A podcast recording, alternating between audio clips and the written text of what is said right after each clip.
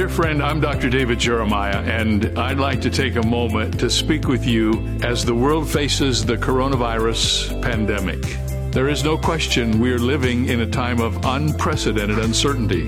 It is unlike anything I have experienced in my whole life. And the temptation in times like these is to allow fear and worry to creep into our thoughts and to rob us of our joy. But in these uncertain times, we need to remember that God is still in control. And my prayer for you is that you are healthy, you're in a safe place, and surrounded by those you love. Please keep the ministry of Turning Point in your prayers as well. We will continue to bring the healing power of God's Word to you each day on radio, television, and online. And I really hope this will be a source of encouragement to you during the current coronavirus. So be safe, be in the Word, and be in prayer.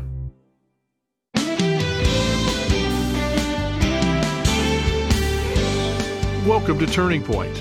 Now more than ever, it's vital to stay focused on Christ. But how can we do that when the world is in such a volatile state? Today, Dr. David Jeremiah reveals how the Apostle Paul addressed this issue when Colossian believers asked the same question. From the series, Living with Confidence in a Chaotic World, here's David to introduce today's message, Stay Centered. Thank you for joining us and for being a part of the Turning Point network of people who love the Word of God, who tune in every day from all over the world as we open the Scriptures together. The gathering point is not David Jeremiah. The gathering point is the Scripture. We love the Word of God. And so we spend this time every day for 25 minutes or so just talking about the Scripture and trying to learn how to apply it to our own lives. Today, we go to a rather familiar passage in Colossians chapter 3. The message today is called Stay Centered, and we're going to get started on that here in just a few moments. But first, as we begin this new week, kind of the second half of our monthly series, we offer you this book. How can you weather tumultuous times with a calm heart? What does it truly mean to wait on the Lord? What is Jesus saying to our world today? Can we take a broken world and rebuild it into something fruitful? All of these questions are answered in this book. We live in an unsettled time, but we don't need to be confused or frightened. When you and I stay committed to God's will, walk moment by moment with Him, we can live with confidence and hope in a chaotic environment. So we're going to talk about that on the air, but that's what's in this book. The book is yours for the asking. When you send a gift to Turning Point of any size, simply ask for the book, Living with Confidence in a Chaotic World. We'll send it to you right away. Well, it's interesting how easy it is for us to get off message. Isn't that true? Especially when we're living in chaos. We forget who we are, what we do, what life is all about. And most of all, if we're not careful, we forget to stay centered on Jesus Christ.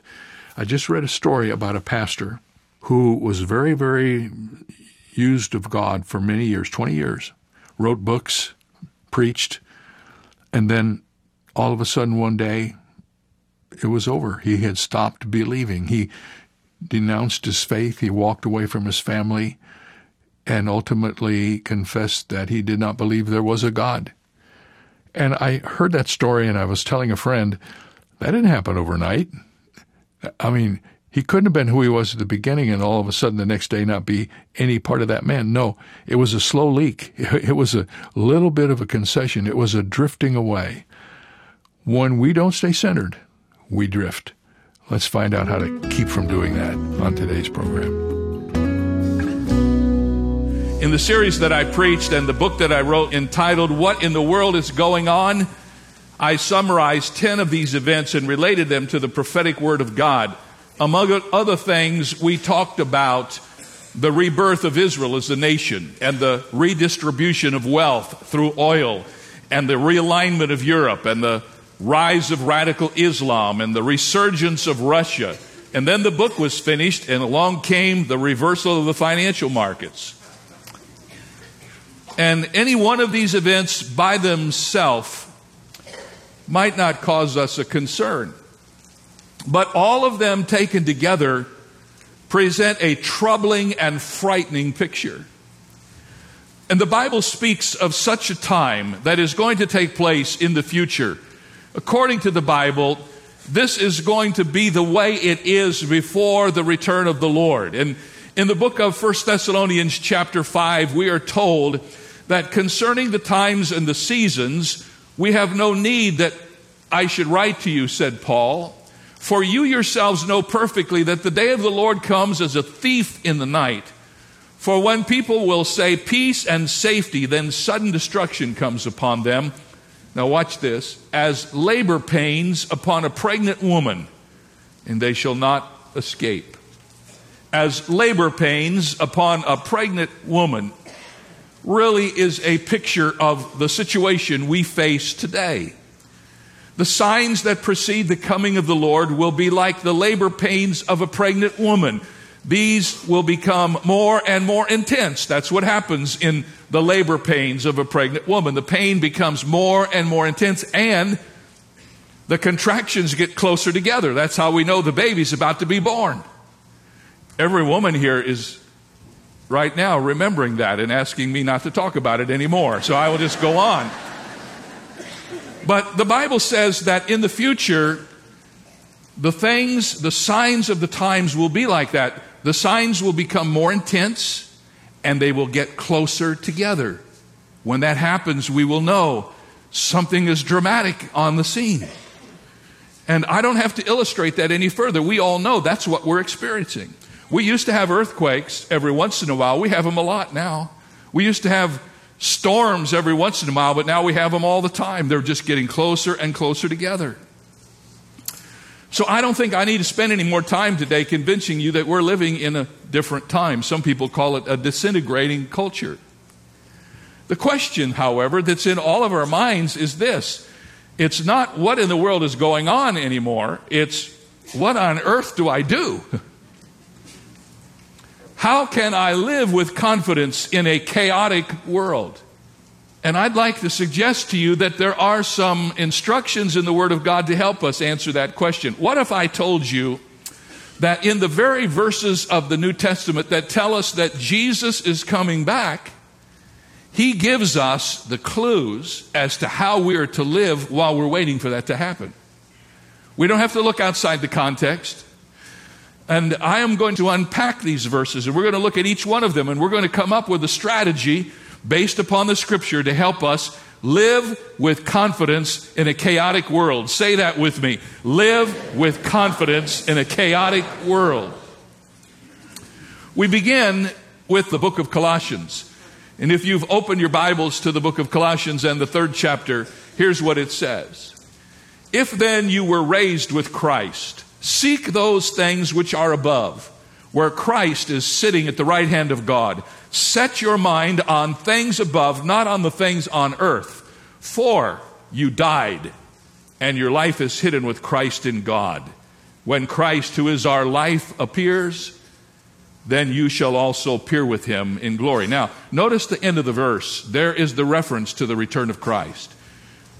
When Christ, who is our life, appears, says the Word of God, then you also will appear with Him in glory.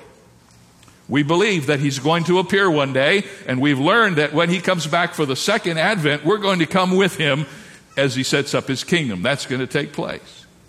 But now, if you go all the way back to the beginning of this passage and the first verse, you will see that we've been given some instruction here as to how we're to function in light of the fact that Jesus is going to come back. Read it again. It says, set your affection on things which are above, where Christ is sitting at the right hand of God, and set your mind on things above, not on things on the earth. Immediately, Paul gives us two dynamic instructions, and may I suggest to you that these are, in the language of the New Testament, these are imperatives. These are not optional. He doesn't tell us to do this if we decide we would like to do it. These are instructions that are given to us. Set your affection, set your heart, and set your mind. Notice, first of all, he tells us we're to set our hearts on something. Now, when you set your heart on something, that means you're looking forward to it. You have your emotions wrapped up in it, and you are thankful for the opportunity to look forward to whatever it is you've set your heart on. The Bible tells us we're to set our hearts on things above. And this present active imperative is a command which has an enduring quality. It means to continue to do that, not just do it once, but let this be a growing emotion in your heart that more and more you think about heaven and what's there, and most of all, who's there. A better way to say this would be learn how to pursue the things of heaven. Now, the psychologist tells us that we should look within. The opportunists tell us that we should look around. The optimist says we should look ahead. The pessimist says we should look out. And God says we should look up. In the midst of the chaos of our generation, we are to seek a perspective that can come only from God. Just as the compass points north, our entire disposition should be trained so that it points toward the things of God and the things of heaven. We are to remember, ladies and gentlemen, that we are citizens of that place toward which we are encouraged to focus our attention. Philippians tells us that our citizenship is in heaven, from which we also eagerly wait for the Savior. Now, it says, not only are we to set our hearts on heaven, but we're to set our minds on heaven. Notice the second instruction. We must not only seek heaven, we must think heaven. Staying centered on Jesus involves our minds as well as our emotions. We are to mind heavenly things. The focus of our mind is not so much to be on the place we call heaven, but on the spiritual reality of heaven that controls our whole motivation. This is to be our pattern of life as we are followers of Christ. Now, if you'll notice in this second instruction, there is a corresponding negative phrase that goes with it. It says, seek those things which are above, not those things which are earthly. When Paul writes, not on the things of this earth, he's not saying that we should just become oblivious to the fact that we live on planet Earth, that we should walk around like a bunch of zombies, not paying attention to what we're doing, running red lights, getting in trouble, just acting like we don't care what's going on this earth. He's not talking about that at all. We all have to deal with the earthly things of life, do we not? We have families to care for. We have investments that we're concerned about. We have businesses to run. We have all kinds of things that are part of being citizens of this earth. And Paul is not saying disconnect from all of that. He's just saying don't get so caught up in all of that that you lose your focus. Here's a good illustration. In Psalm 62:10, for all of us who are thinking about finances today, listen to what it says. If riches increase, do not set your heart upon them. Isn't that an incredible injunction? You know, there's not anything wrong with increasing riches. In fact, it's kind of nice just to think about when that used to be possible, that we had riches that increased. I mean, that was a wonderful time earlier in our life. But here's what Paul is saying. If your riches increase, don't set your heart upon them. And you know what happens if you follow that instruction? When the stock market starts to go down, you don't have such an investment in it that it just destroys your life. How do you do that? How do you function like that? Well, maybe I can give you an illustration that helps me think about it. We travel sometimes internationally. We've been to Europe. We've been to Africa. And of course, when you go to another nation, to another time zone, you have an immediate problem with the fact that your body doesn't want to adjust immediately. And what most people do when they travel internationally is they set their watch to the time of the nation or the time zone where they're going to be. Now, I need to tell you, I'm stubborn about that. And I don't do that. I keep my watch on San Diego time. And I calculate in my mind what time it is over there based upon what time it is in San Diego.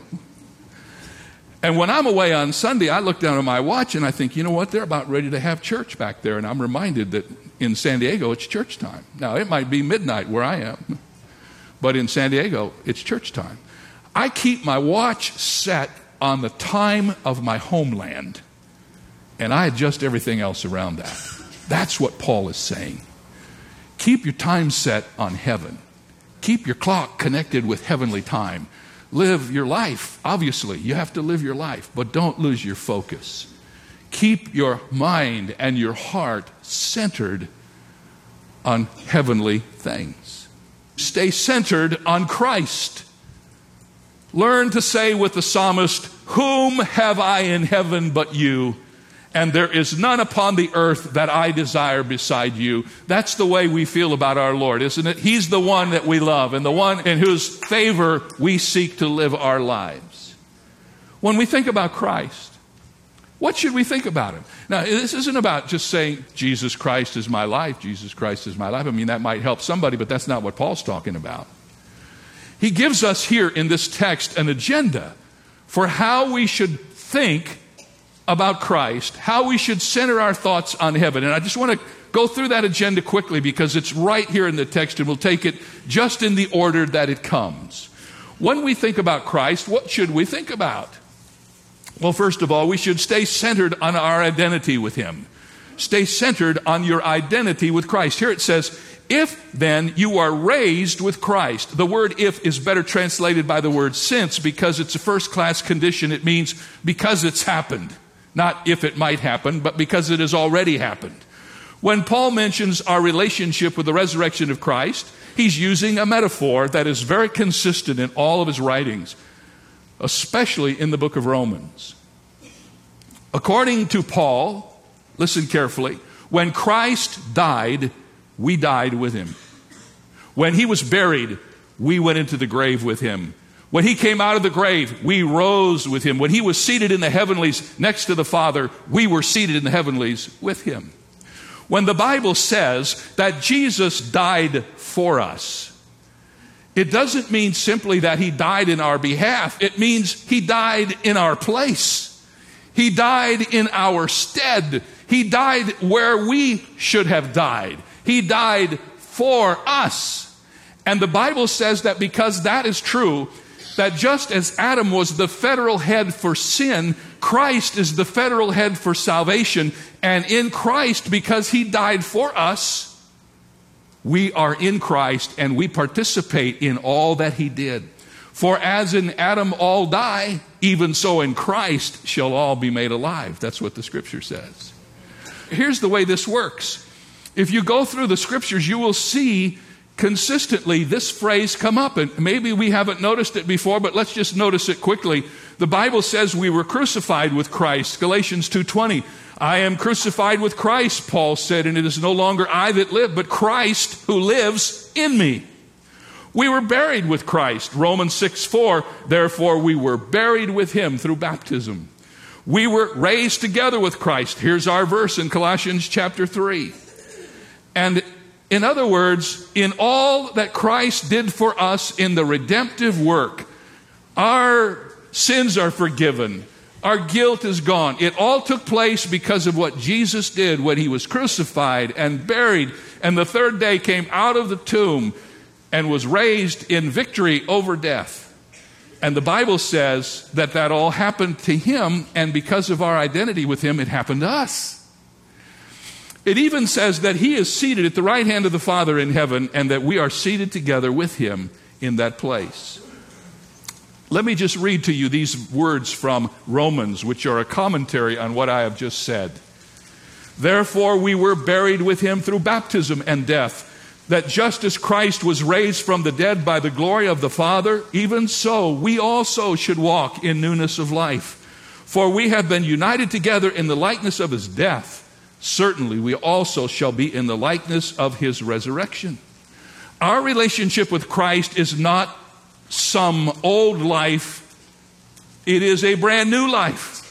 We have come out of the grave with him, and we have been resurrected to a whole new life.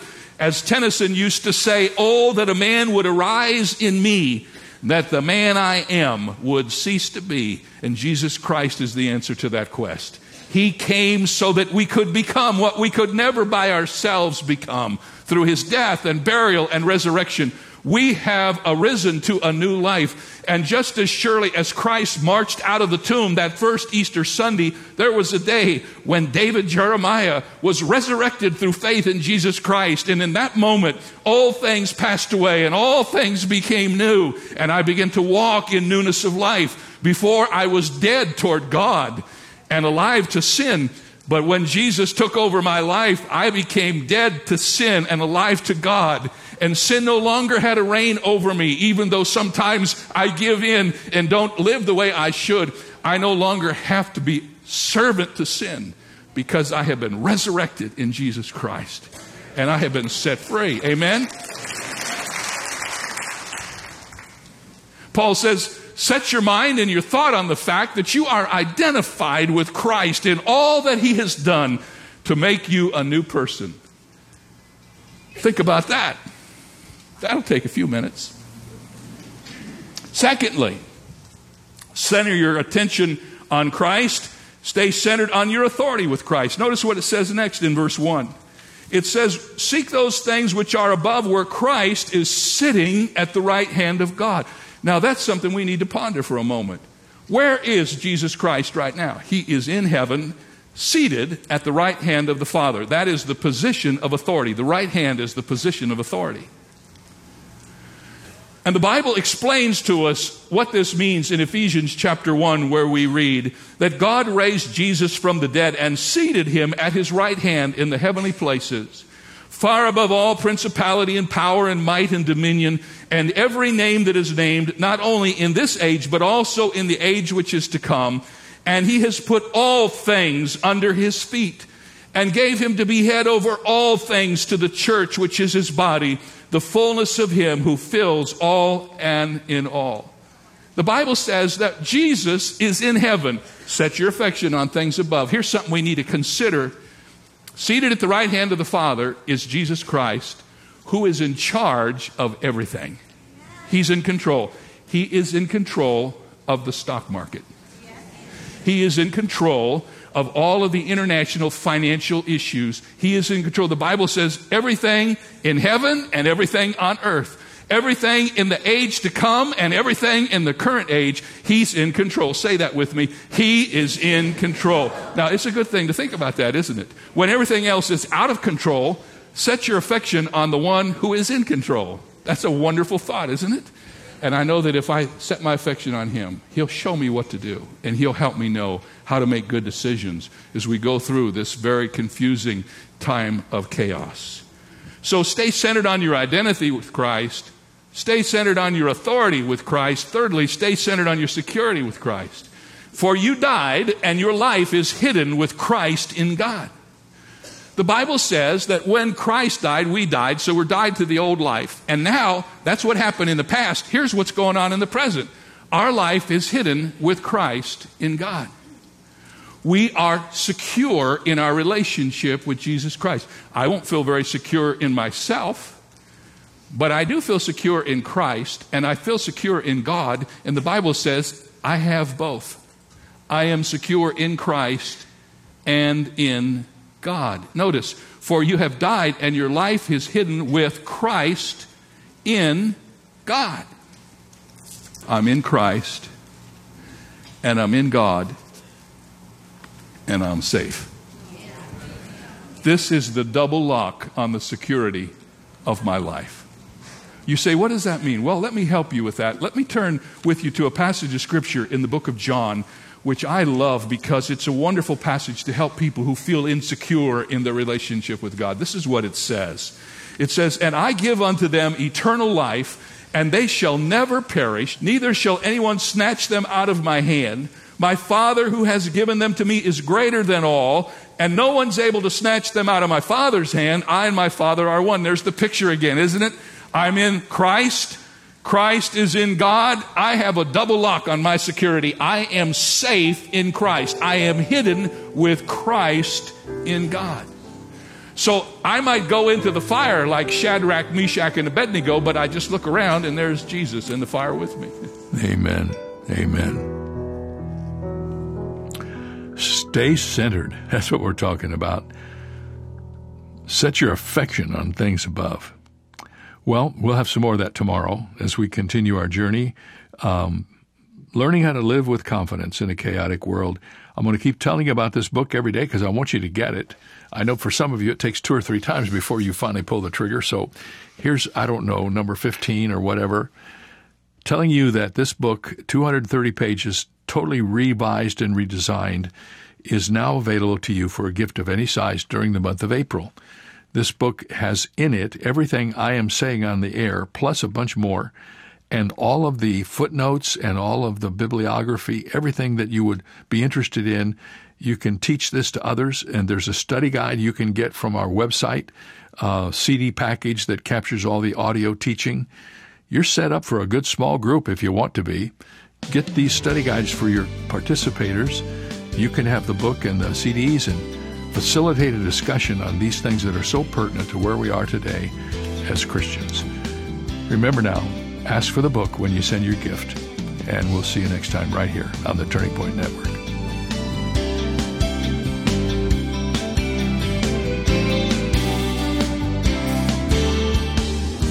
For more information on Dr. Jeremiah's series, Living with Confidence in a Chaotic World, please visit our website, where you'll also find 2 free ways to help you stay connected: our monthly magazine, Turning Points, and our daily email devotional. Sign up today at davidjeremiah.ca/radio. That's davidjeremiah.ca/radio. Or call us at 800-946-4300. When you do, ask for your copy of David's book, Living with Confidence in a Chaotic World, and start living with a greater certainty in these uncertain times. The book is yours for a gift of any amount. You can also download the free Turning Point mobile app for your smartphone or tablet, or search in your app store for the keywords Turning Point Ministries to access our programs and resources. Get all the details when you visit our website, davidjeremiah.org/radio. This is David Michael Jeremiah. Join us tomorrow as we continue living with confidence in a chaotic world on Turning Point with Dr. David Jeremiah.